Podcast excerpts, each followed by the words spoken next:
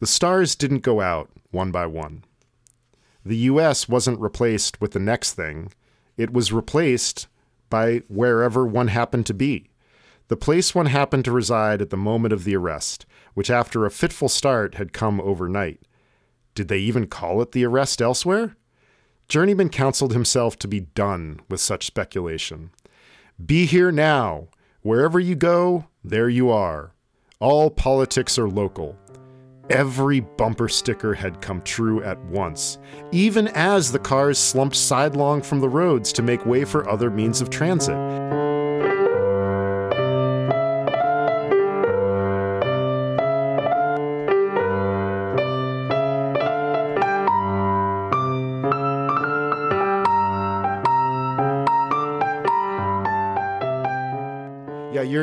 The what you're doing with your monitor is essentially what happens in my like storage dungeon training room, and it's a concrete room, so I had to learn how to drill bolts into concrete um, to erect the monitor. But then, of course, like before that happened, the monitor was on like a series of upturned cardboard boxes. Yeah. Uh, which Yeah. then, when my apartment flooded while I was away, Oh god.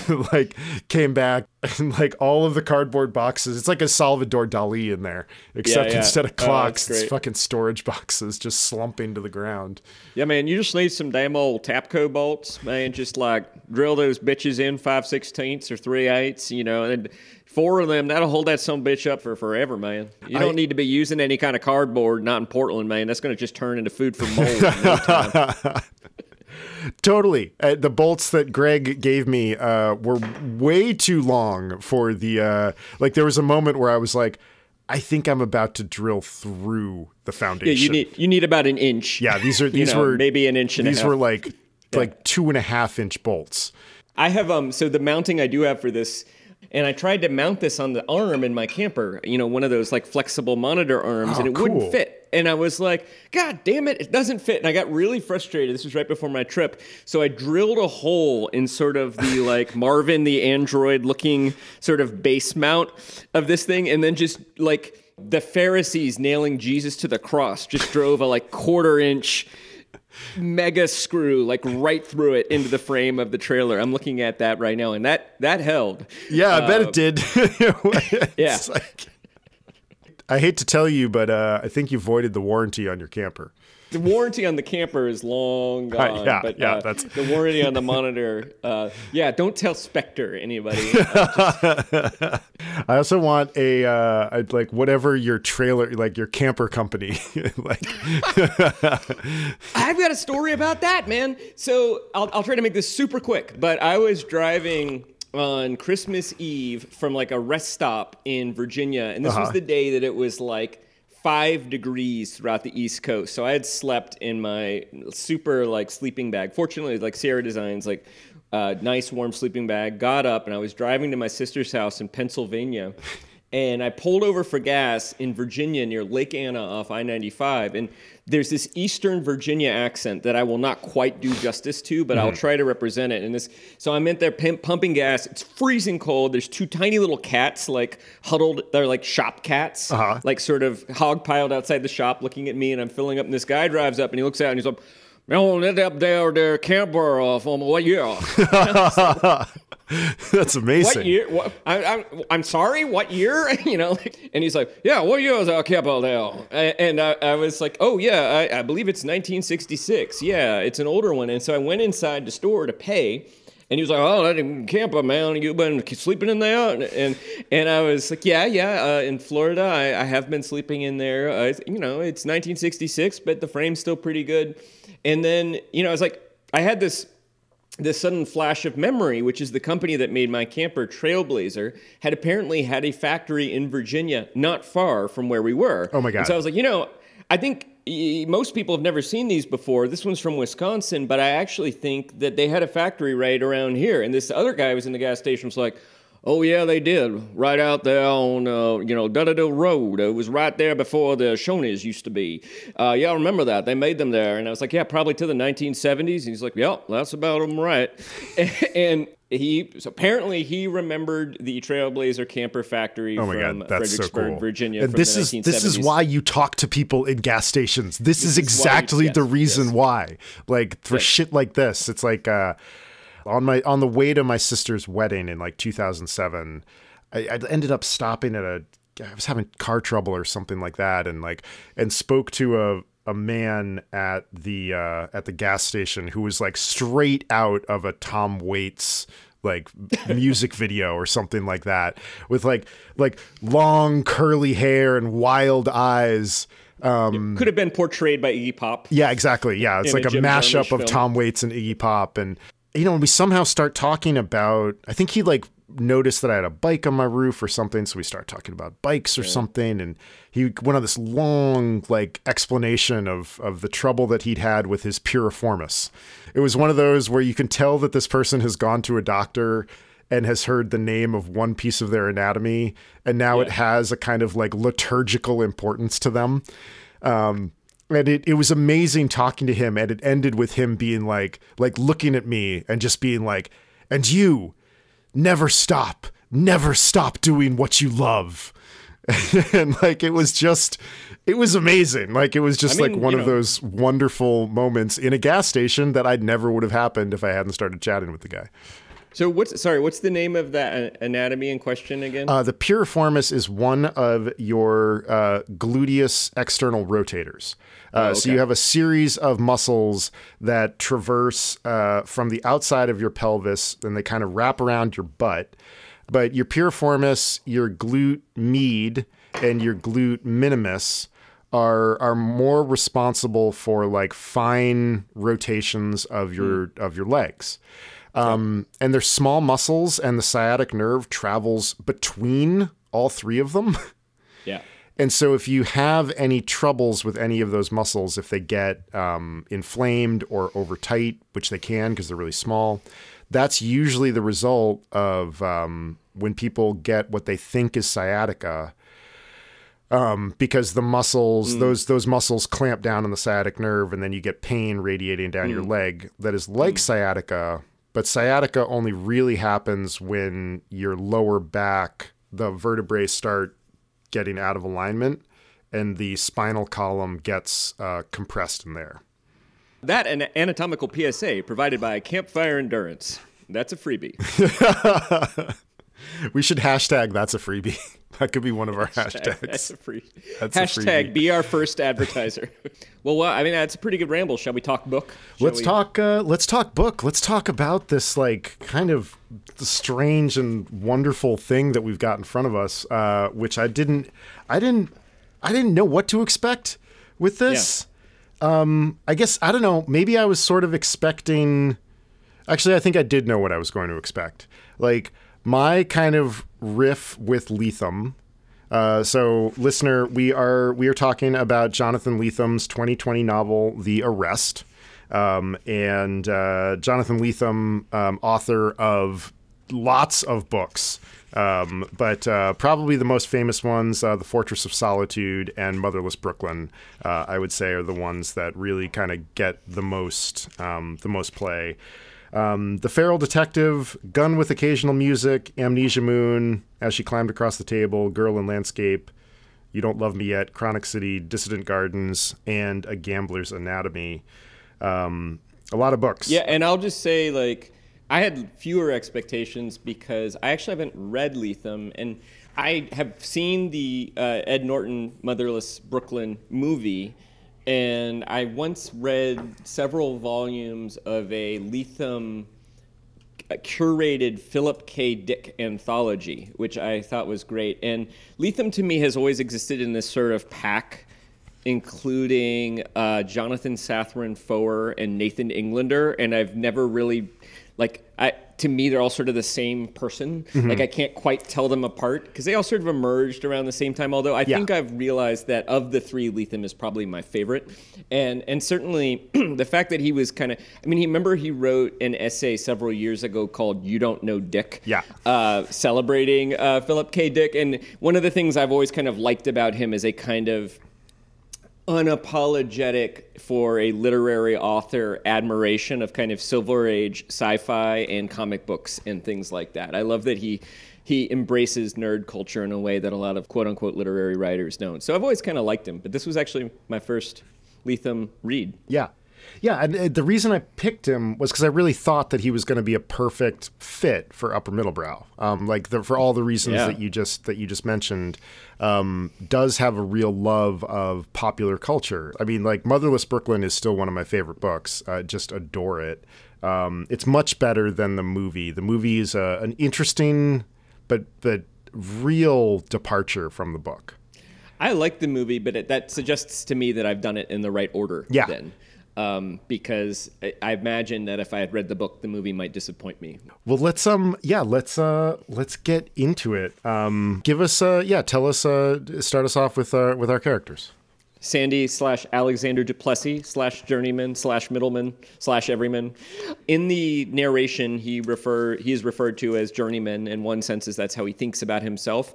Um, so we meet him as a middle aged guy living in a kind of well, I guess I won't say that it's hard to do the character without the setting. Um, yep. He is a middle aged guy living in a somewhat post apocalyptic America. In fact, on the coast of Maine, on a peninsula, somewhere somewhere in the mid coast region. Um, in an area that will be familiar to anybody who's familiar with Midcoast Maine, although the names are fictional and um, I don't think they completely correspond to actual places. There's yeah. sort of there's a bit of compositing happening, um, and he uh, was a somewhat successful journeyman uh, screenwriter who uh, was kind of the assistant and um, the typewriter mm-hmm. uh, to sort of his business partner and often boss, Todbaum, who we'll talk about in a little bit, but who found himself more or less when uh, sort of the modern evo- uh, technological world came to a halt, found himself on uh, the coast of Maine visiting his sister in a community uh, that was very well prepared for such an event because you have essentially a collection of back to the landers and the sorts of people who make biodiesel and plow their farms with horses and know how to knit anyway. Mm-hmm. Um, and so, since the arrest, um, which is uh, Lethem's term, for a kind of uh, grinding to a pause of uh, technological society and certain things. Uh, he's been making his living as a butcher's assistant and delivery boy.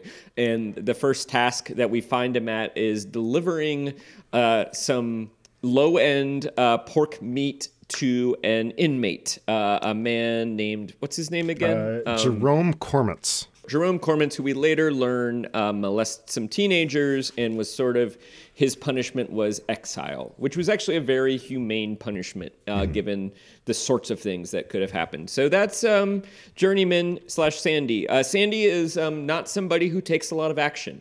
Uh, we sense he's smart, we sense that he's talented, but he tends to let other people tell him what to do. Mm-hmm. Um, and um, that's where we find him at the beginning. And in fact, towards the middle of the novel. Um, Peter Todbaum is our second principal character. Uh, he is um, Journeyman's former um, writing partner. They, they met in college, and Todbaum asks uh, Journeyman to accompany him to L.A., where they post up in a uh, a motel called the Starlet, which is wonderful. And not exactly L.A., uh, uh, Burbank. That's right. Uh, yeah, yeah. I mean, and, and that's what you get with Lethem. You get you get the details that matter, and yep. then the the details that don't matter are sort of abstracted in, in very pleasurable ways. I mean, he's talked about this also. Like he used to try to be very accurate with his depictions of places. And all that would happen was he would get a lot of mail from readers that would be like, "Oh, excuse me, you seem to have gotten this incorrect. The correct address of the blank, uh, you know, uh, bank and trust on Main Street is," and he was like, "Oh right, my right, god." Right. Um, so they post up in a hotel called the Starlet, where Todbaum kind of bloviates, and uh, and Journeyman writes it all down. They are visited during that period of time by uh, Sandy's sister Maddie, who you'll talk about in a minute. Um, and and there's some sort of event that occurs between Todbaum and Maddie that may or may not be consensual. We're not totally sure, um, but it is the plot irritant in the past that will probably explode in the present of the novel. Um, after that occurs, um, Journeyman believes that he's kind of done with Todbaum, but then discovers that he's not. Todbaum kind of joins the film industry and very quickly becomes an executive. And he tosses Journeyman a lot of work. Um, and Journeyman, like you said, gets sort of known as kind of a script doctor. Uh, but none of his own work ever gets made. And what Journeyman is working on this whole time is a plot idea that Todbaum came up with and that Journeyman's sister Maddie added to. Um, called Yet Another World, that is an imagination of two post apocalyptic um, plots kind of jamming together and crossing over each other. Um, a, a, a, a, parallel universe plot with characters from each universe. And, and I would say it is represented by the narrators as a good idea, and it, it sounds like a good idea. Yeah. I think it's described as one point as like, it's like Game of Thrones in space, but it's kind of a white whale. Uh, it keeps yeah. getting reinvented. It never really finds a home. Sandy is always kind of taking Todbaum's notes and rewriting it, and it, it just is kind of spiraling out into ma- probably never getting produced. Um, and that was what Journeyman had been doing for a living. Was kind of working for Todbaum, working as a script doctor when he he was visiting his sister at the moment of the arrest. Right. Uh, one senses Todbaum maybe could be a good scriptwriter, but would would just rather have Sandy do the hard part mm-hmm. of it and would rather be the ideas guy. But he is a good talker and yeah. a, he is a manipulator. Um, and yes, he seduces Madeline probably uh, it doesn't sound like it would pass the legal definition of uh, rape or sexual assault, but she is certainly not happy about it later, and it sounds like he was manipulative mm-hmm. and conniving. Madeline uh, was beset with a lot of health problems as a young person, and then sort of blossomed in college into a sort of like attractive, tall, back to the lander uh, who sort of cures herself of her skin ailments and other things by being outdoors a lot, doing a lot of gardening, eating fermented things. She's essentially all the people we worked with at Shwanky.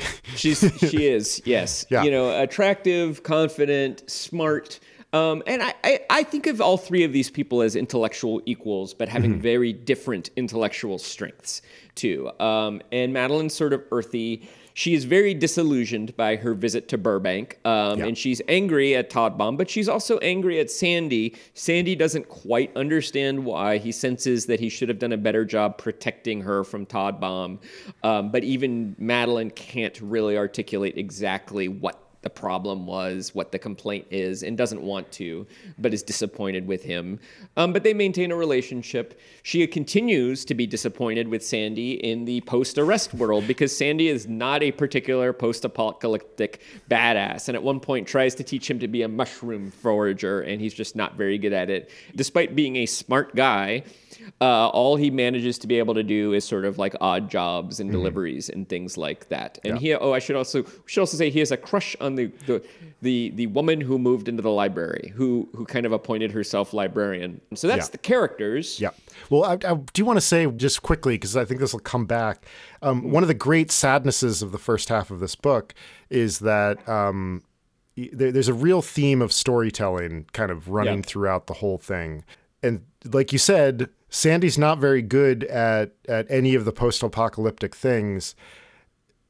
He would be very good as the kind of local regional storyteller, you get the sense, if he simply had the wherewithal to to take on that mantle and it's yeah. that vacuum that Peter Todbaum senses and exploits when he appears in this particular setting. Well, do you want to just explain sort of the the plot device that gets Todbaum 3,000 miles across the country from where he a, was in the arrest. Again, like another another one of these wonderful like Lethem it's doublings. Not just a plot it's not device. just a plot device. It's an actual device. Um, yeah. And like, and I think we should explain the arrest. Yeah. I think that, yeah, that we absolutely. should talk about what that actually is. But but in short, listener, um, technology has essentially stopped working. Um, it's never really outlined exactly why, which I think is which I think is a strength in this book. Um, but most technologies don't work anymore. Well, mechanical technologies work, like shovels still work. Right, right. Shovels. Electrical and chemical technologies seem to have, and computer technologies. Tr- yeah, but but it's weird because the the device that Todbaum shows up in is powered by yeah. like spent fuel rods or or something like that. So like science still seems to function physics seems to function in some ways but not in others yes in ways that are helpful for the plot which you're kind of like okay i mean we're in speculative fiction land anyway so we can do whatever you want do you want to do your reading now sure. yeah. in the recap because I, I think you have a reading that's a description of this and it was a moment i really really admired yeah, it's. I mean, the the entire chapter is probably too long for a read. I'm I'm fond of the Rihanna banana. That's where I was uh, going. Paragraph. Yes, yeah, I was. yeah. That's where I was headed. This paragraph begins with journeyman. It's a series of questions, like what could have caused it. So I'm going to start there and uh, and then read to the end of the chapter, which is which is about a full page. So this might go on for a little bit, dear listener. Right. Um, a solar flare Eco Terror, Terror Terror, Species Revenge, The Revolution. Had Journeyman's world jumped the shark? The stars didn't go out one by one. The US wasn't replaced with the next thing, it was replaced by wherever one happened to be. The place one happened to reside at the moment of the arrest, which after a fitful start had come overnight. Did they even call it the arrest elsewhere? Journeyman counseled himself to be done with such speculation. Be here now. Wherever you go, there you are. All politics are local. Every bumper sticker had come true at once, even as the cars slumped sidelong from the roads to make way for other means of transit. Every tank seemed sugared by the same prankster, the gasoline turned to a thing that inched from the pump nozzles like molten flourless cake. Guns worked for months, for nearly a year after the initial arrest, then died too, souring like milk. The bullets no longer even blew up if you shattered them with a hammer. Journeyman had seen it tried. Goodbye to gasoline and bullets and to molten flourless cake. Goodbye to coffee, to bananas and Rihanna, to F- Father John Misty, to the cloud, to news feeds full of distant core meltdowns, to manatees and flooded cities and other tragedies journeymen had guiltily failed to mourn. Hello instead to solar dehydrators, rooftop rain collectors, to beans, kale, and winter squash, to composting toilets and humanure, to a killing cone, feather plucker, and evisceration knife, say hello to chasing a screaming duck into a pond to drag back to the killing cone, to being the butcher's sluice boy. Had Journeyman known that barns were traditionally painted red to disguise the bloodstains? He hadn't. Journeyman had been playing catch up since the arrest, cribbing from field guides, farmers' almanacs, seed catalogs, old Michael Pollan paperbacks. Could he become a man of the soil in midlife? So nah, he was too old a dog for that trick. The peninsula was choked with expert organic farmers, lured here by the locavore movement. His sister was one of them. That's why Journeyman worked with the butcher, Augustus Cordell, sluicing bloody steel tables, retrieving offal and caul for Victoria's sausage making. Victoria's creations, her summer sausage, her hard salami, her black pudding, were prized by the whole peninsula, but also used as barter with the people of the cordon. As it turns out, therefore, Journeyman could wish he'd been carrying a packet of them in his Telluride Film Festival backpack five minutes later the same morning, after climbing the lake's overgrown driveway back to the main road. Jonathan Lethem, I'm so sorry that I confused you for Jonathan Safran Foer. who's who's pretty who's pretty damn good He's himself. good. I you Yeah, know yeah. like No, any anybody that has the guts to put an entire page of exclamation points on a chapter on a page and publish it, you know, deserves our admiration too. But Fair, fair enough. I'm also sort of underread. Uh, Mm-hmm. also, uh, um, that is just a masterful page. It's just, it's poetic. It's descriptive. It's familiar. It's funny. It's sad. It it it's like I could imagine him writing this first and then be like, okay, I need to build a novel around this because it's so good. I need to create a novel that will exist to house this page. what what are some of the I can see you reacting to some of them, but of course our readers can't see that. What are some of the highlights of that passage that just, just, like, you adore? Yeah, like just I mean, first of all, it's a little bit familiar to me, and and and I have to admit that like some part of me is prepping for this particular version of the apocalypse a little bit. You know, like every year I like I'm like today I'm gonna learn how to can tomatoes with a pressure canner. You know, like I better God, I better figure I better start keeping some of my kale seeds just in case you know like I can't buy them anymore. Mm-hmm. So so I am familiar, but just like you know, the combination of like reference books, the whole Earth catalog, and old Michael Pollan paper books as, you know, the canonical literature of this world. Um, I mean, it, there's there's a poetic rhythm to it, but then the details: bananas, Rihanna, Father John Misty. Uh, You know, the comforts of the modern world, the things that we love, and then also something that rhymes with Rihanna that you can't get anymore unless you live where they can grow bananas, like Flor. You know, that it's poetic, but it's completely true, and it's sort of equally poetic and naturalistic. It's like reading Shakespeare. It's like reading F. Scott Fitzgerald. It's like reading Melville. It's like reading Whitman, um, but also like reading an old Michael Pollan paperback about what slaughtering hogs is like. You know, it's got both of those qualities, and I probably will think of other things to say. But you talk about it; it's your passage. Uh, No, I, I, I mean, I, a lot of those, th- yeah, a lot of the same things you just said. I, I think the thing that I love the most about it is the swerves between the general and the specific. Um, you know, Eco terror, terror, terror, terror. terror. yeah, I mean, The United States was not replaced by the next thing. It's replaced by wherever you happen to be. Yeah. And all the bumper stickers came true. Wherever you go, there you are. All politics is. Lo- I mean, just. Yeah. Yeah, it's marvelous. It's um, you know, the um one of the things that this book is imagining is basically the goodbye the good goodbye to figuration. Like goodbye to the figurative, goodbye to goodbye to giant ideas. Um, because a nation a nation is just one big idea that we all decide Yeah. to believe in together. Um, unless at the particular moment one branch of that particular government is committing suicide on C-SPAN. And and then the way that he moves from a general idea to a specific horrifying one. You know, say say hello to chasing a screaming duck into a pond to drag back to the killing Back cone. to the killing cone. Yeah. By the way, I don't have the pages in front of me. I, I just I'm just remembering these lines. They're yeah, so it's redolent. it's it's great. I mean, there's um, you know, there's a real tradition of poetry that trades in this particular horrifying tradition. Um, uh, there's a great poem that begins. Um, uh, a frog the power mower caught, chewed and clipped of a limb with a hobbling hop has got to the garden's verge and expired there. And every time I read that poem and listen to it, you know, like I, I see the horrible sense of this poor frog getting caught in a power mower, managing to get to the edge of the lawn and then bleeding out there.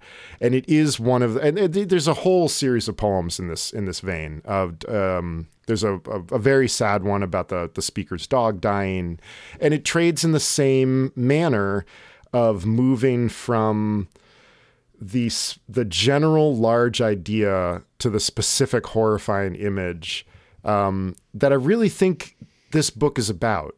Like this book is about the death of an idea and the aftermath um, that comes from the death of a large idea and the vacuum that that creates, and then what humans will fill it with. and what is worth trying to hold on to. I, I think that's what the, the book actually ultimately wound up being about. Yeah. Um, or, or I think that's what we're building to. Um, so that's that's the arrest. That's the the big thing that the- the, the big thing that is going on. Uh, we're still kind of in our we're kind of in our we're still in our recap here.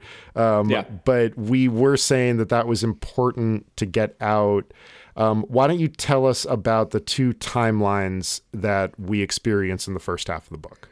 Well, and I think we kind of cobbled together the the this the earlier timeline in our character descriptions. So the two timelines are sort of Todbaum and uh, Journeyman slash Sandy's relationship in college and in Hollywood, and that's rendered as a series of flashbacks between the action of the present. Um, and the action of the present takes place pretty quickly over this. Well, there's sort of two time periods. Um, but the novel opens in a day where um, Journeyman is made aware um, by some people of the Cordon, which is this community of people who live at the edge of the peninsula, which is where um, uh, Sandy and Maddie and their community live.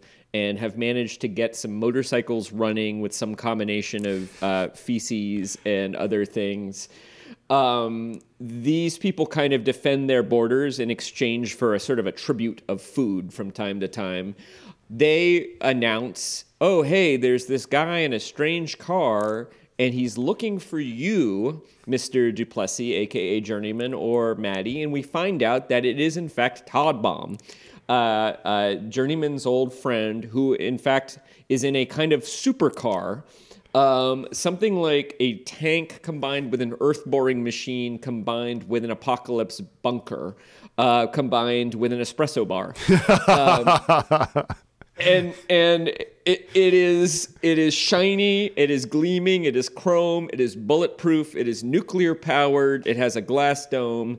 Um, it's kind of like my camper, but much more badass. um, and because it also has everything somebody one or two people would need to survive indefinitely um, and it and it has taken Todbaum across the country we learn where he for a while was living with a bunch of other rich Hollywood types in Malibu until their private security goons turned on them and killed everybody but Todbaum according to him he's a liar, so it's possible all of this is made up. And then he journeyed across the country looking probably for the people I'm guessing he suspected might still be alive and might have a somewhat um, functional society that could give him refuge. Um, and so he has shown up there, uh, shown up there in this community. Uh, Sandy sort of welcomes him, shows him that he can stay at this little park called Founders Park. And after a month or so, Todbaum has kind of created a social niche for himself, making people espresso and telling them stories of the wide world post apocalypse. Basically, using his same talents that made him a living in his prior life, sort of manipulation, bullshitting, and providing material goods and raconteuring.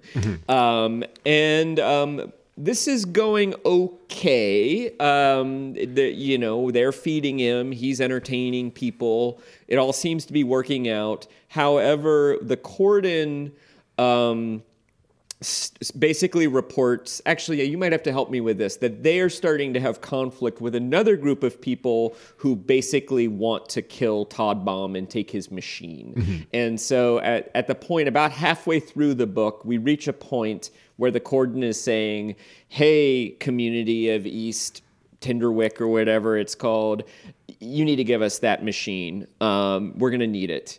Um, and there's the threat of implied violence. Um, and so that's kind of where we end this section. Yeah. Um, the other thing we should say is that Maddie hasn't really talked to Todbaum at all, although finally at one point she shows up in the middle of the night with a blowtorch and a hammer and sort of performatively tries to break into his machine and then leaves, um, which is interesting. Um, and when wh- see Maddie and Todbaum seem to understand each other in a way that Journeyman doesn't really fully understand. Yeah. Um, nor do they. I think that Todbaum likes Maddie. Maddie does not like Todbaum. I think that's part of what's going on too. And after and after that attack, uh, Maddie's attack on the on the blue streak, the supercar, um, it, eh, that um, Journeyman goes out to talk to Todbaum afterwards. Um, Todbaum has written a contract on a napkin because um, Todbaum has this idea that the script, the Yet Another World, um, that he gives Maddie uh, credit for making better um, because she points out that in the original treatment for the script, um, one half is interesting and is kind of the uh, the dystopian world. And then the other half, which is given to the female protagonist, is really bland and boring um, and is basically like a total failure of the Bechtel test. Uh, the female side of the story simply exists to highlight and shine light upon the male side of the story. Maddie in one of those. Maddie is Bechtel before, like 20 years before Bechtel. Bechdel, yeah. She points out, like, hey, make that world, make her world bad too, make it post apocalyptic. Um, and so that story turns into two divergent, one dystopian, one post apocalyptic world. Todbaum has it in his head that he, his and Maddie's creation has somehow come true, and they are living in the post apocalyptic side. Um, you do get the sense that Todbaum is sane, but that he might be beginning to go a little bit off his rocker. Which would be understandable uh, given what he's experienced, if he's telling the truth about totally. what he's experienced. Uh, yeah, you look like you've got a reading for us. I have put on my reading glasses. I was hoping to. well, you're also out... brandishing the book. You know, I kind of see you like, like grabbing, uh, grabbing the book. Well, I was hoping to start out our, uh, if you're okay, our, our discussion uh, with a reading yeah. that I find very admirable too. So I love the part that you just read, and this was another moment that I thought just did a really good job orienting us to the character, the protagonist of Journeyman, the moment that we're in. This is on chapter four, but only about 10 pages into the, I think it's on page nine and it just it's just one of those moments where sort of the world we're living in makes itself clear to me very quickly but also disturbingly. Mm-hmm. um, so uh, journeyman has gone out to the prisoner cormant we don't know he's a prisoner but he's gone out to the lake of loneliness or the lake of uh, the lake of tiredness. Lake of tiredness. Love it. Um, to deliver uh, some you know low grade meat uh, to the prisoner because the people of this community are humane enough that they're not going to let him die, even though he he uh, has been caught molesting some teenagers. Mm-hmm. Sandy says, "Hello, Jerome, storyteller. Tell me a story." A standard provocation from Cormantz. I'm not your storyteller or anyone's, Jerome. No, you're the butcher now. Did you bring me a lean chop? A portion of somebody's beloved lamb named Freckle or Daisy. He scurried alongside Journeyman as they moved to his deck. I brought you some pig, good enough for soup. But what's the pig's name? A he pig or a she pig? Did you slaughter her yourself? Have you grown more accustomed to it? You know how I'm starved for names, Sandy, something for my brain soup. I can live without the people if you'll just give me the names. Then I'll invent the people for myself. Here's a story, Journeyman said. Ed Waltz got a tractor to move a few dozen yards across his field using human waste mixed with the used oil from Mike Raritan's deep fryer. He thinks that might be the recipe. The people of the cordon had functional motorcycles. Nobody knew the secret of their fuel, except that their rides smelled like shit houses. Ed and Mike, that's a start. How about Sarah and Jennifer and Penny? How about Susan? What can you tell me about Susan? Has anyone new moved into her yurt? I'm not sure who you're talking about. If it's the Susan I'm thinking of, she's one of those who left. Pity. What about that located you in the world of the novel so quickly? Well, there's a lot of exposition. First of all, we learn about the motorcycles and the cordon, and we learn that people are leaving and they're never to be returned again. We, we learn that, you know, there's meat available, um, and um, we kind of understand or we're starting to understand journeyman's role in all of this we're starting to kind of piece together the society we're living in but we're also i think we're understanding that this is a novel about scarcity and loss mm-hmm. too and this creepy guy um, he's kind of playing with that idea um, you know, what was the pig's name? Tell me the story. And he, you already have the sense of a hunger for the past world. You know, he, his survival needs are being met, but he wants living water. You know, yeah. he wants brain soup, and I think that's going to be one of the themes. I think that that that is one of the themes of this novel, which is once you've kind of figured out how to survive in this world, what else do you need, and what do you preserve if something threatens that survival? Um, so that's fairly early on in the book, but yeah. that was one of the moments where I was like, oh, I'm gonna like this. it it had a real um, when I, when I I listened to that section, it had it had the the rhythm of something where I was like, oh, I've heard that exact rhythm before. You know, I was like, mm. that's, and I, I would love to ask Lethem um, and I was like, what is that reminding me of? Um, and there's a section in T.S. Eliot's The Wasteland um, that mm-hmm. has a very similar moment when the speaker is kind of assailed by a, someone who wants something else from him. Um, and the, the line is um, uh, There I saw one I knew and stopped him, crying, Stetson, you were with me in the ships at Mylae. The corpse you planted last year in your garden. Has it begun to sprout? Will it bloom this year? And mm. there's something about that that I was like, God, that seems very similar. This kind of like sort of nonsensical, but also like very sensical given the world of the book in this case and the world of the wasteland in that case. I don't like Jerome the character, but no. I do like and understand his like his thirsting for meaning basically. Yeah, um, that's sort of like give me meaning, give me brain soup. You know what? I hadn't really put it together until you said it reminded me of something, but I just realized like uh, um, Hannibal Lecter in the prison, you know, particularly as as um, portrayed by Anthony Hopkins, you know, like Clarice, tell me about the outside world, like hungry for conversation, hungry and eager to match wits with mm-hmm. somebody who might be close to his equal, you know? And I, you also have that sense of like, he's like, you're a storyteller. You're one of the smart ones. You're an equal, you yeah. know, because this guy, Jerome, is kind of an intellectual too. Yeah. A very creepy, uh, bad intellectual. Um, well, if we want to, if uh, like, I think that's a great point that you just made. That it reminds you of Hannibal Lecter, and it's reminding me of a moment in a poem, and it's you know if we pull back to for a second to talk about craft strange characters who question your narrator are an excellent device yeah really yeah. really helpful thing because their weirdness is what makes the exposition possible Right, exactly. And yeah, he's like, What's wrong? You know, what's wrong with you? Why are you not being the storyteller? And that's like the, one of the chief questions, and he says it very, very bluntly. Yeah.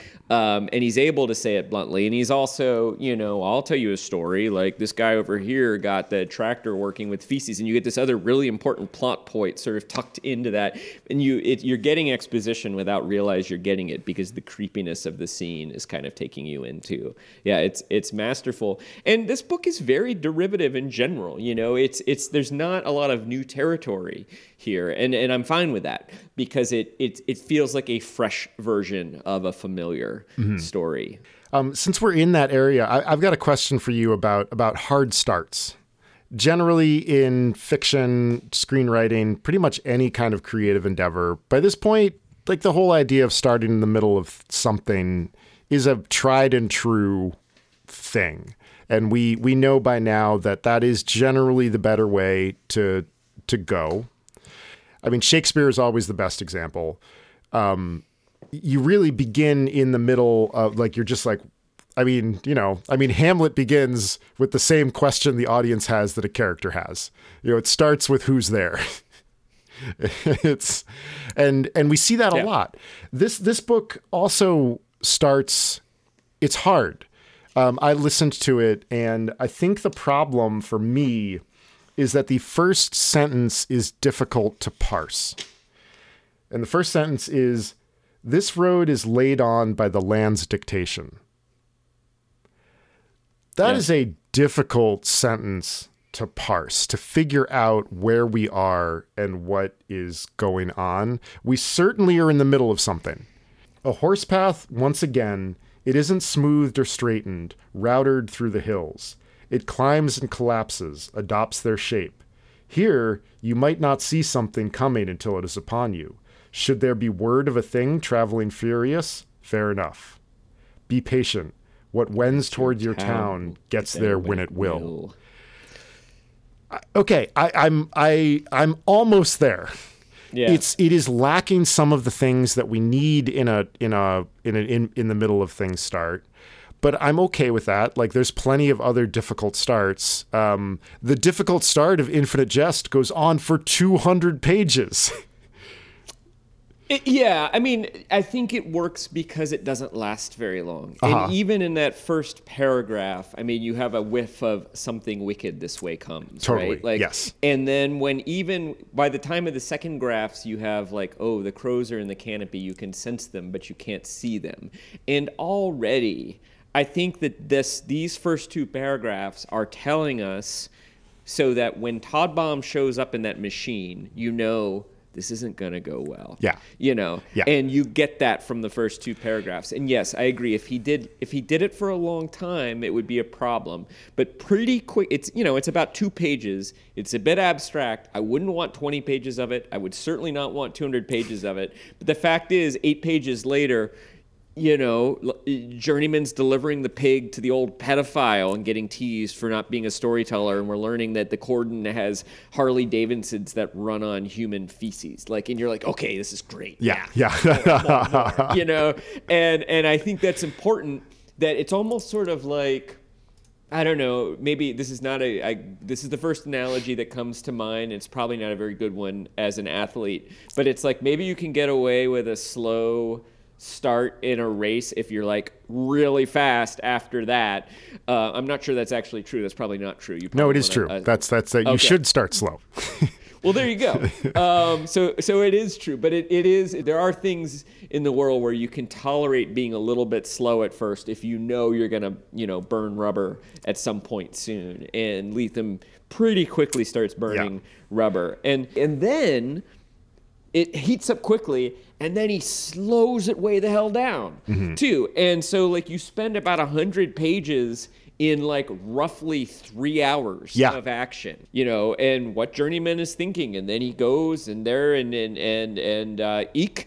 And the other guy on the motorcycle are like yeah mr duplessis you should talk in this horn here. And he talks. Could that really be Todbaum's voice? Yes it is. Flashback to la Yeah. you know, and then like five minutes happen in the present, another flashback ha- to LA. 10 minutes happen in the present, another flashback to LA. And in the span of about four hours, you've got the entire backstory of these characters, and they're parked at um, Founders Parked. And so I actually find. To me, part of what makes that part work is that Lethem is demonstrating a real control over pace, and so he's like, "Yeah, I'm going to go a little bit slow for a second, but don't worry. Yeah, we'll get Like, there. This is, I think- this is gonna get good. I think my big problem is my pr- not my big problem. My problem is just that first sentence. Ah, That's that's the thing. It's it's a it's a weird sentence and like and and it's a weird book, so that's okay. Um but it's just it's the it's the structure of it and the I think one of the problems is the verb lay, which is a eternally problematic um verb if Yeah. uh, i don't know if if like me you're the same brand of jackass that mentally corrects everybody when they misuse lay lie in the world um it, they i've learned now to never vocalize those um but it's the same I, thing I, I don't because I probably get it wrong myself from time to time. Well, when people talk about laying down, my, my, my stupid knee jerk brain just instantly responds with like, You lie down, you get laid. right, exactly. Like chickens lay eggs. Um, but it's a weird, I mean, it's a weird verb. Like it's a very weird Yeah. verb. It's irregular in two different manners. Um, it's so it's strange. I, I totally understand the, the, the, but like, No, I agree. It's a bad sentence. It it, it it's it took me about seven times Yeah. to understand the point that he's making, and it's not that interesting a point, I don't think. Right Yeah, now. I don't think so. The- Basically, just saying that it's one of those road that goes up and down because that's what the terrain is Exactly. like. Yeah. And I, I I read that sentence and my first damn thought was like, oh, we're in girl and landscape territory. I don't want to go back to that book. Um, Yeah. because Girl in Landscape has a has a real the early Lethem books have a real vagueness to them that I didn't enjoy. Um, and and I think that now he has sharpened that vagueness into something very interesting and useful and perfect for this book. Um, but man, I read that sentence and and was like, shit, like I need a person. I need a I need a person doing something, even if it's not something that I, I know what it is. Like I, I need I want a character or something like that. And you're right. By the time that we get to um, do the hairs on your neck rise, take a look. Much exists unseen. I'm okay. I mean, I'm I'm good with it. At here, you might not see something coming until it is upon you. Right? Like, Yeah. that's good. there we go. Uh, Start there. and maybe that's the first sentence, or Yeah. maybe you describe the word another way. You know, just to say something like, "Your vision is probably going to be obscured by a hill or a curve or a tree Yeah. or something like that." Because by the time we're there, you know, you get the sense of danger around the corner, and I experience, and also that is echoed later when you hear, you smell the feces, and you hear the motorcycles Yeah. approaching, and then even later when you hear the blue streak Yeah. approaching. And there is this very strong sense in this book of the peninsula and and where we are is safe, but there's danger lurking over the hills Mm-hmm. somewhere. There's danger somewhere in the vicinity of like Bangor or Gorham, somewhere on the other side of old I 95 and old Route one Mm-hmm. there is danger. And it's established pretty early on. It's just not quite perfect. You're right. It's close. Yeah. It's good. I, one of the, th- the my guesses that why you like this book so much is that it really does have some of those attendant themes of like the great westerns you know those desolate landscapes where there was like where there is there is danger everywhere and lurking just over that next rise probably um, that I, I think that you enjoy very much I mean, I probably would. I haven't read that many old westerns, although um, maybe maybe I do enjoy western films. But Yeah. I do. I certainly do love the story of a tumultuous and chaotic and complicated landscape where it's constantly changing. And you go over this rise and you see an expansive view. Like i'm here in vermont and you go over a rise and suddenly a valley opens up in front of you and there's a mountain and then there's a barn and then you go down and you turn around a corner and suddenly you can't see very much at all and there's trees are kind of overhanging you and there's some cedars and there's some really big cedars on your right. And is that a house? Is that a stone house behind those cedars? Who's in there? And then suddenly the driveway opens up and there's a creepy man staring back at you and you I love that Yeah. and that is that is the opposite of Illinois where I live presently um, That's like a poem itself, right there. the Yeah. opposite of Illinois. Yeah, I mean, like you you express that perfectly, but that's like that that's my sense of like the things that that you like is that Mm. you you could just you could come over a hill and there would be something there that would expand into like sort of ramify into like wonder. It's it's funny like I think I think sometimes you enjoy more of the particular explosion to the general, and sometimes I prefer like huge sweeps of epic emotion, and like that's my Yeah. particular bent. Well, I will say that I enjoy the emotion to be buried in in metaphor a lot Yeah. of the time, and in, in landscape. I like the emo- I like the, the the landscape to contain the emotion. I think I'm discovering this right now as I'm talking, but it rings true. I would. The other reason I like this novel a lot is that I find that the ambition of it is extremely well matched to the scope Yeah. of it. To me, this feels like reading it feels like a smarter more postmodern version of reading like a larry niven or ray bradbury or isaac asimov like sort of silver age science fiction novel which is sort of like or frederik pohl it's like let's take one idea and that's the novel Yeah. uh, there's a world it's a ring that's the book Yeah. uh, you know there there are beings that live on Mars with spears. Yeah, that's a book. Um, Gateway by Frederik Pohl. Like there are mining prospectors who uh, take ships into asteroids. They don't know where the ships are going to go, and sometimes they get rich and sometimes they die. That's a book. Yep. You know, and, and I love. And let's just explore. Let's explore what that would be like. Let's find some metaphor and meaning about our current life because all good sci-fi is about now. Yeah. Um, and it's about what it means to be human, and it allows us to sort of ask those questions with a kind of narrative reductio ad absurdum.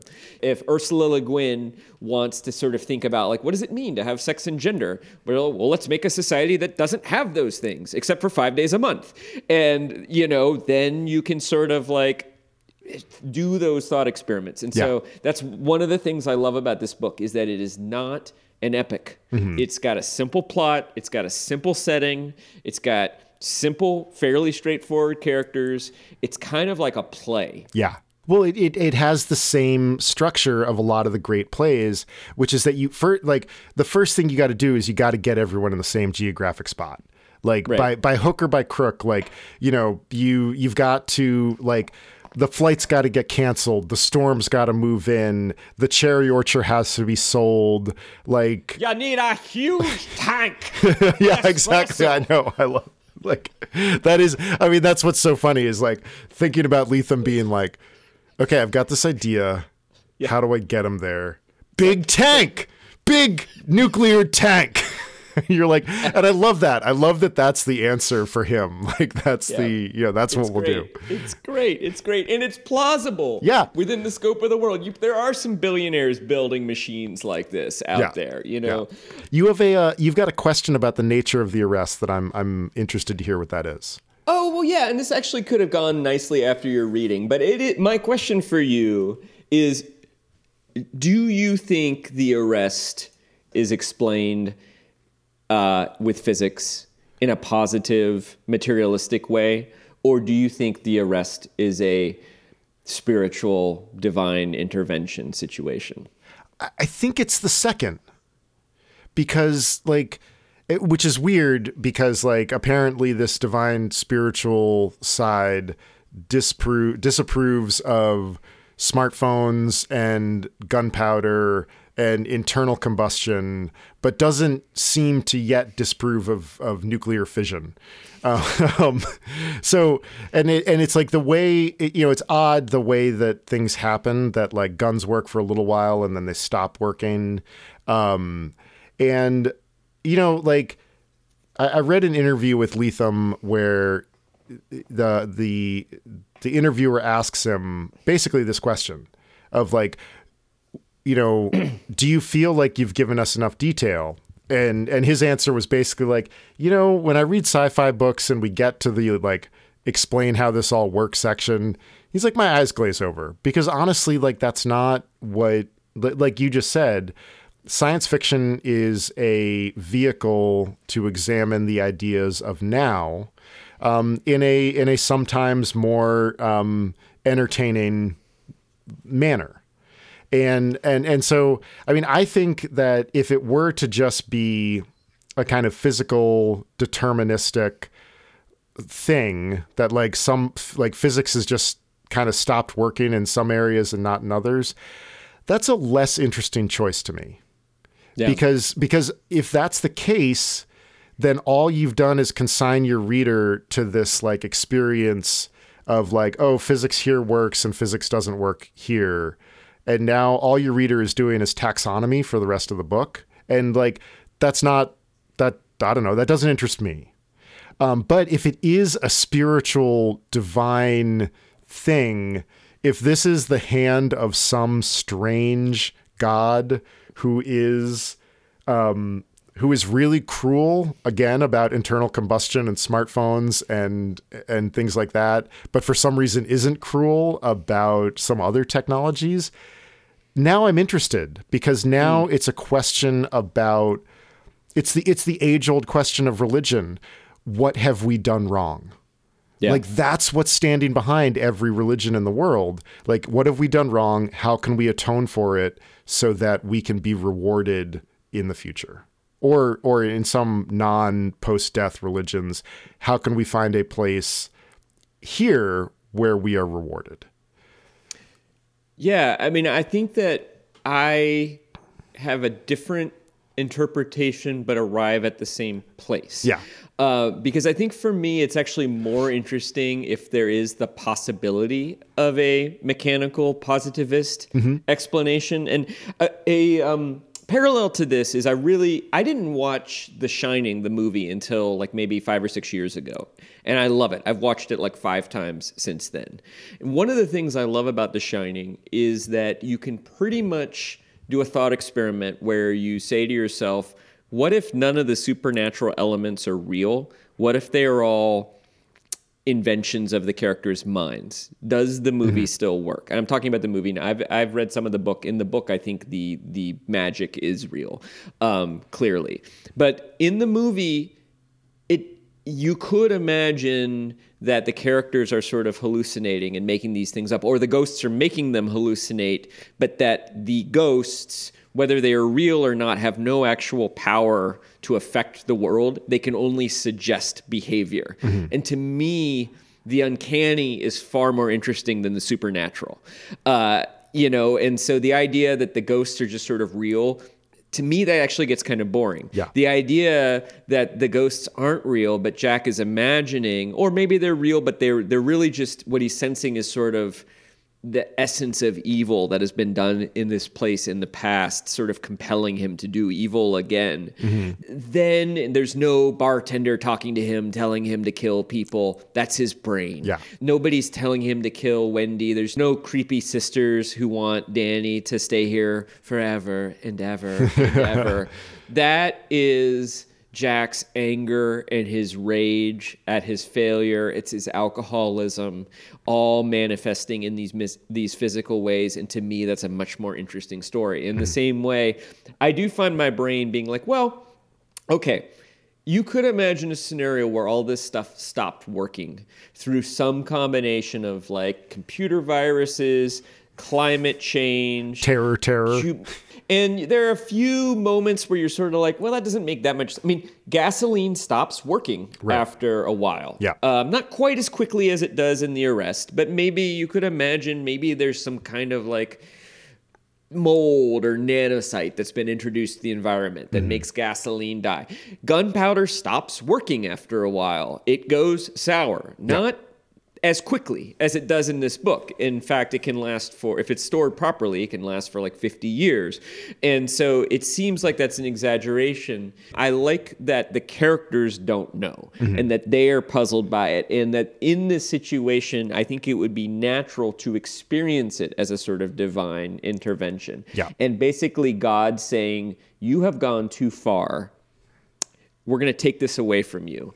Now, and then the challenge becomes is well what do we build in the absence of that technology and and what do we keep mm-hmm. and and I part of that is that it would be a, it, it's a fickle god to be like yeah gunpowder doesn't work uh, no more bananas no more Rihanna but yeah you can keep nuclear fission uh, like that it the, the idea that like some engineers in Malibu sort of out engineered God to yeah. me I don't like that yeah. uh, very much um, so that's one of my problems with that scenario and the other one is just sort of like be very cruel of God to just like let that many people die. Mm-hmm. But I do agree that ultimately, whether or not there is some kind of divine intervention or not, the situation is asking these characters, what do you preserve?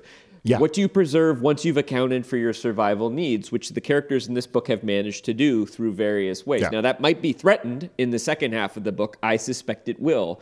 Um, but um, I still think that's going to be a central question to the choices that Journeyman has to make and the other characters have to make in the second half of the book. A lot of this book to me is about how do you create meaning in a world where a lot of the things that you have have have taken for granted are suddenly pulled away.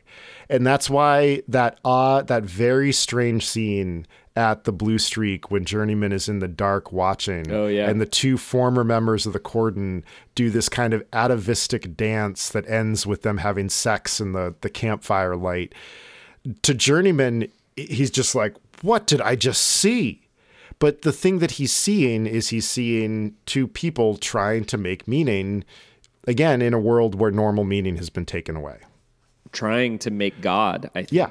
And and that's the role that Todbaum is also trying to take over when right. he arrives, and he is sort of doing these sermons on the mount kind of thing from the Blue Streak. And I suspect that there is something of the 2016 election lurking behind this book in yeah. in the the way that a charismatic person can show up and and uh a and kind of charming con yeah. man exactly um, right who has some real talent uh-huh. um uh-huh. yep. and but is also the talent is somewhat vacuous uh you know, Todbaum is good at entertaining people and he's good at getting them to do what he wants them to do. There's not much to like about him. He's such an interesting character, though, because again, in this question of sort of like, what do you preserve? Um, he is a force for destruction, but also he's also kind of a force for creation too. He's a sort of a trickster character. Yeah. And like many trickster characters, they behave badly, but there's something kind of charming about them. And I think one of the questions, I'm guessing, I don't know, but just one of the questions I think that Journeyman is going to have to answer is does he stay loyal mm-hmm. uh, to Todbaum in the future? And also, is it good to have somebody like Todbaum around mm-hmm. in this kind of scenario? Or would it be best to let the sort of scumbag producers of Hollywood die in their Malibu mansions, murdered by their mercenaries they hired to protect them from the rest of us. Yeah. Yeah, it's um I know. I, I have the same uh I have the same questions. Um let's see, I've got a question for you. We've just we're sort of talking about making myth. Um yeah. this is a very myth heavy book. You can't look at a character's name journeyman and not think of everyman um, right. 15th century morality play the summoning of everyman and it's one it's this wonderfully hilarious play where it's basically just a dude meeting with a bunch of very archetypal um, stand-ins before he goes and finally meets with death Um, doesn't he? Um, doesn't he like play dice with death uh-huh. too, and, and, and win or cheat? Yeah. Uh, but so and then you know we've been talking. We like we just talked about like is the arrest allegorical? Is it physical? Um, is it spiritual? The book's premise is based on a sort of allegorical idea that the real world is now playing out the script that Todbaum and Maddie kind of brain created together it's it's a heavily allegorical and figurative book is basically my my idea here. And just we're we're back in a kind of Edenic place where mm. we're sort of protected from the outside and they have pretty much everything that they need. They have to work for it and sure but it's it is it is kind of a, a garden of eden setting. I suspect your answer, I think I know what your answer might be because of your enthusiasm so far. But my question about that is when you're making books that are allegorical or telling stories, sometimes it's very easy for the allegory and the figurativeness to kind of take over. And um, where does this book sit for you on that spectrum? Are we too slid over towards the allegorical? Um, are we some? Are we pleasantly in the middle? Like, what's your answer for that one?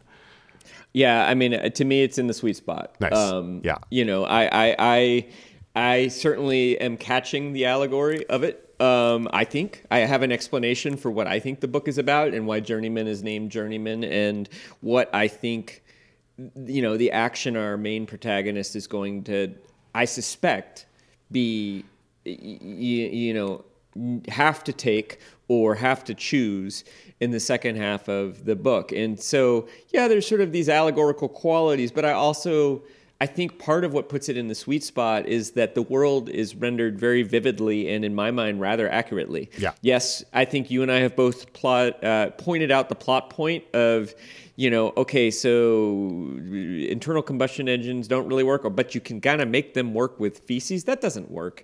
um, you know, I mean, I, I, I, like I've seen Mad Max. I know you can make methane out of waste, but like they don't run on methane. Um, so there there are some inconsistencies there. although I, I do love the metaphor. Of yeah, that, yeah, you know, that, yeah. um, it's clear that these people are kind of like preserving this like power of being able to ride around on motorcycles by kind of like um, with shit.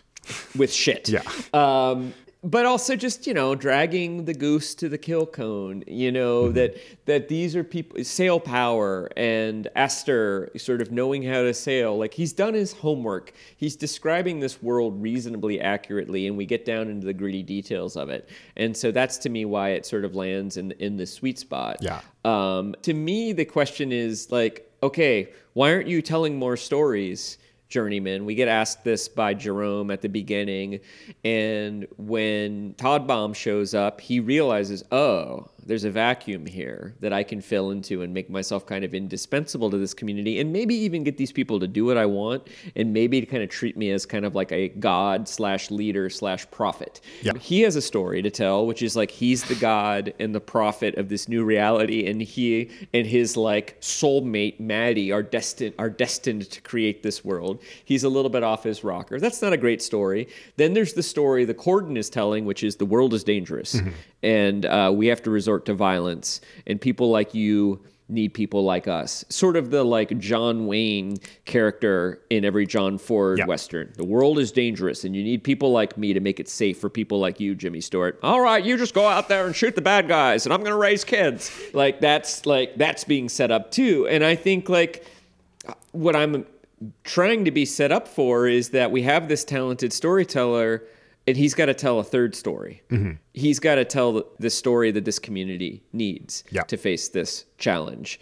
Um, and I think what Lethem is telling us is that the stories we tell ourselves about who we are in the world and what the world is that we live in are incredibly important because we model our behavior based on those. And we have to get those stories right. And the people who have the talent and the wherewithal to tell those stories need they have a responsibility. Mm-hmm. They have to step up and do it. for me it's it's it's on the edge of the sweet spot it's like it's right on the border of the sweet spot and too and too far in the direction of the allegorical this is a question of taste for me and one of the things that i that i love and you know this and by now our readers know this is one of the things i really adore about storytelling, fiction, movies, poetry, music is the interiority of of the characters. And getting to understand and empathize with them, being made to feel what they're feeling is the thing that I go to art for. And like a lot of Lethem books, there's there's not a there's not a total scarcity of that, but I, I wish there was a little more of it for me and I think the book is still masterful. I think it's uh, incredibly well done. Um, just for me, like we're like I, I really feel the weight of the allegory, um, and uh, and I'm like, okay, I get it. Um, I want to know a little bit more about what about what Journeyman feels about it in in a real like um like a less thinky way. It's interesting because, like, you recently drafted a novel, and I recently drafted a screenplay. Uh-huh. Screenplay, and like, what an accomplishment! I think we both did that for the first time, Yep. and I'm proud of both of us. But uh, novels can be more like the sort of thing you're describing, and screenplays have to be more like the kind of thing I like. Yep. Which it, well, you don't have a lot of interiority in a screenplay, and the degree to which you understand what the characters are experiencing, it has to be in the dialogue and in the action. Eh, Having taken a couple screenwriting classes. It, describing how the character feels in the action is kind of a no-no. Every now and again, Yeah. you can kind of get away with it. You know, like Yeah, you can sort of be like, she doesn't like it. But Yeah. at the same time, you know, in a novel, you can do these very vivid descriptions of interior. And, you know, there's some writers who are really, really good at it. And I think it's one of your strengths as a writer. Um, my friend Emma um, is also incredibly good at it in a way that I really admire. I don't think it's one of my strengths Mm-hmm. as a as a writer.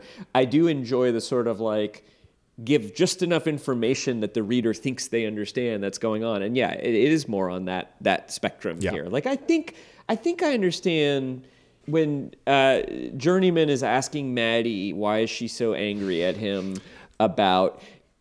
We're not really in his head, but his questions convey how he's feeling Yeah. in that moment. That was Sort my- of hurt, sort of sad, guilty, but he doesn't know why he's Yeah, guilty. And that's that I was one of moments my that. favorite moments of the of the first half of the book. That that terrible drive to LAX, where he just doesn't get it and she doesn't want to have to explain it. I I I was like, oh, it gets uncomfortable, but it's Very so.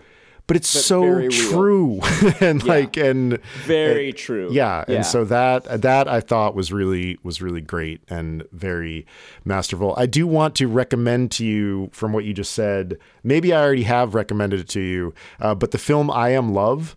Uh, uh, it's 2010 Tilda Swinton movie. It's by an Italian director. I think it's one of the more uh, with coupled maybe with Beau Travail, Claire Denis, 2001 masterpiece 2000 i don't know. Those two th- pieces of filmmaking are like the ultimate in show don't tell. Uh, and and just what you're explaining about you know the the use of the landscape and the stuff in it to convey the the character's interiority. Um pl- yeah please go watch i am love at some point.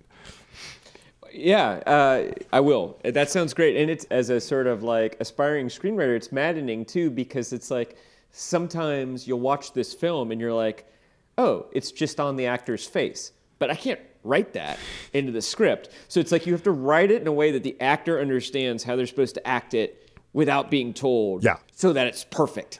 And it's it's an incredible challenge. And of course that's why like two great actors can play the same role very differently mm-hmm. and both versions can be interesting and good you know and and and i think that's why like we keep doing shakespeare plays over and over again because there's so much ambiguity Yeah. uh, but yeah i'll check out i am love i think we should move to we're a little bit long i have a few other questions but i think we should move yeah because i do have a four o'clock hard out um i i will shorten things Oh, okay. up because i don't have a trivia question for you today uh which i apologize for I, I do have one for you if if yeah if, let's do it which I'm ex- if I'm excited about.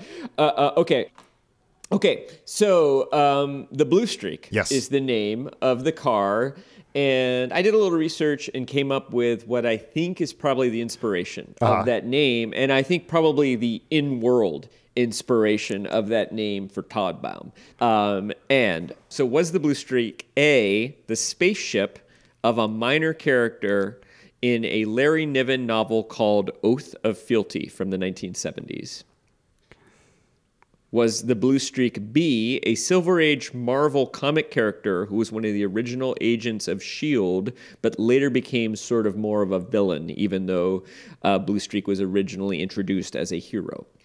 Or C was the Blue Streak one of the battle cars in the Roger Corman film Death Race 2000, driven by a driver named Cordella who wore a blue bikini bottom and no bikini top.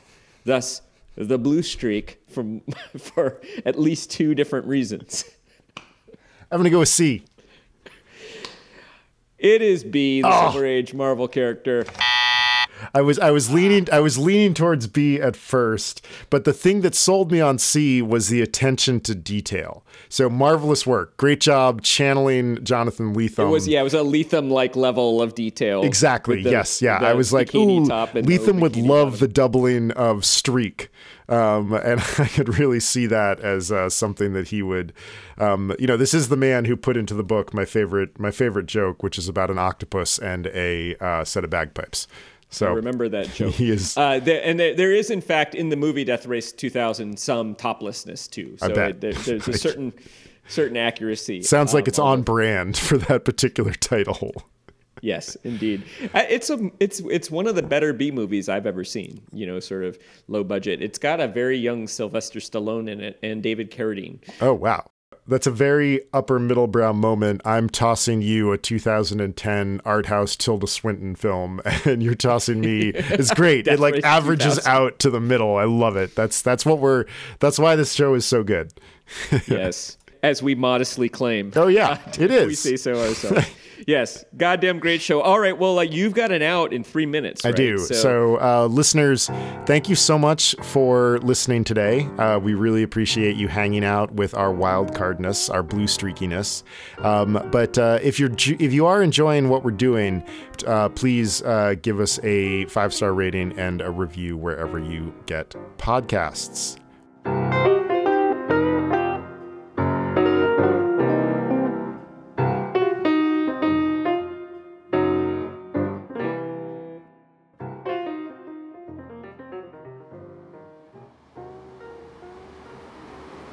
Upper Middlebrow is a small point production. Jesse Dukes and Chris Bagg are the espresso baristas, raconteurs, and mobile apocalypse bunker operators. Music by Ben Pajak and Jesse Dukes. Website and design by Chris Bagg! See you next time, everybody.